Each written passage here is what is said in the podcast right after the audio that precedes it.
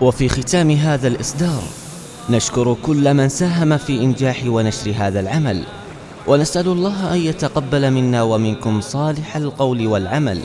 نتمنى أن تكونوا قد استفدتم واستمتعتم مع هذه المادة المباركة ونسأل الله بمنه وكرمه أن يبسط لها القبول والنفع. وصلى الله وسلم على نبينا وحبيبنا محمد وعلى آله وصحبه أجمعين.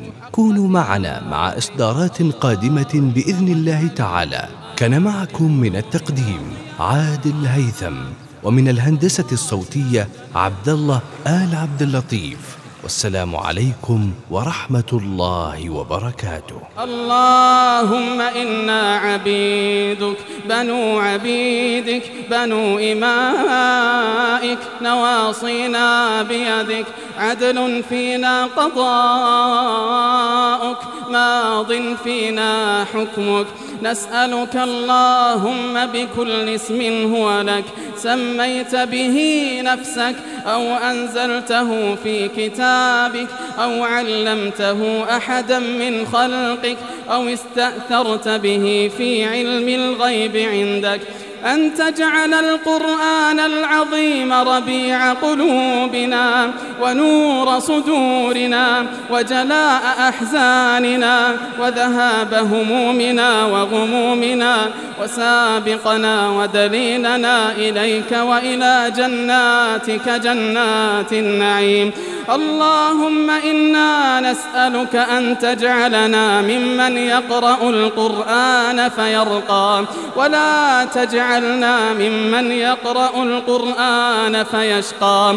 اللهم إنا نسألك أن تلزم قلوبنا حفظ كتابك وارزقنا تلاوته آناء الليل وأطراف النهار على الوجه الذي يرضيك عنا.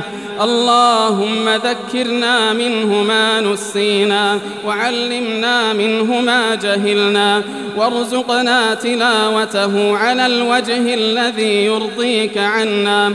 اللهم واجعلنا ممن يحلل حلاله ويحرم حرامه ويعمل بمحكمه ويؤمن بمتشابهه ويتلوه حق تلاوته.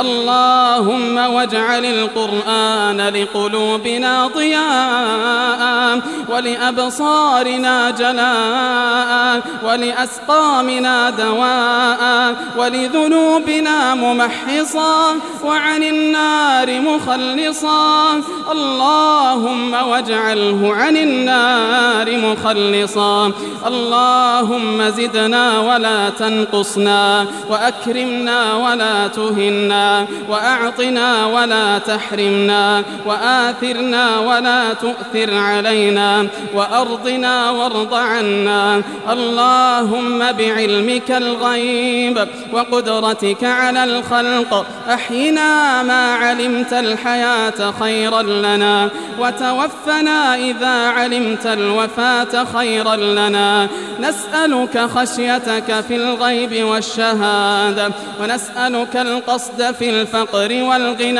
ونسألك نعيما لا ينفد وقرة عين لا تنقطع ونسألك الرضا بالقضاء وبرد العيش بعد الموت ولذة النظر إلى وجهك والشوق إلى لقائك في غير ضراء مضرة ولا فتنة مضلة.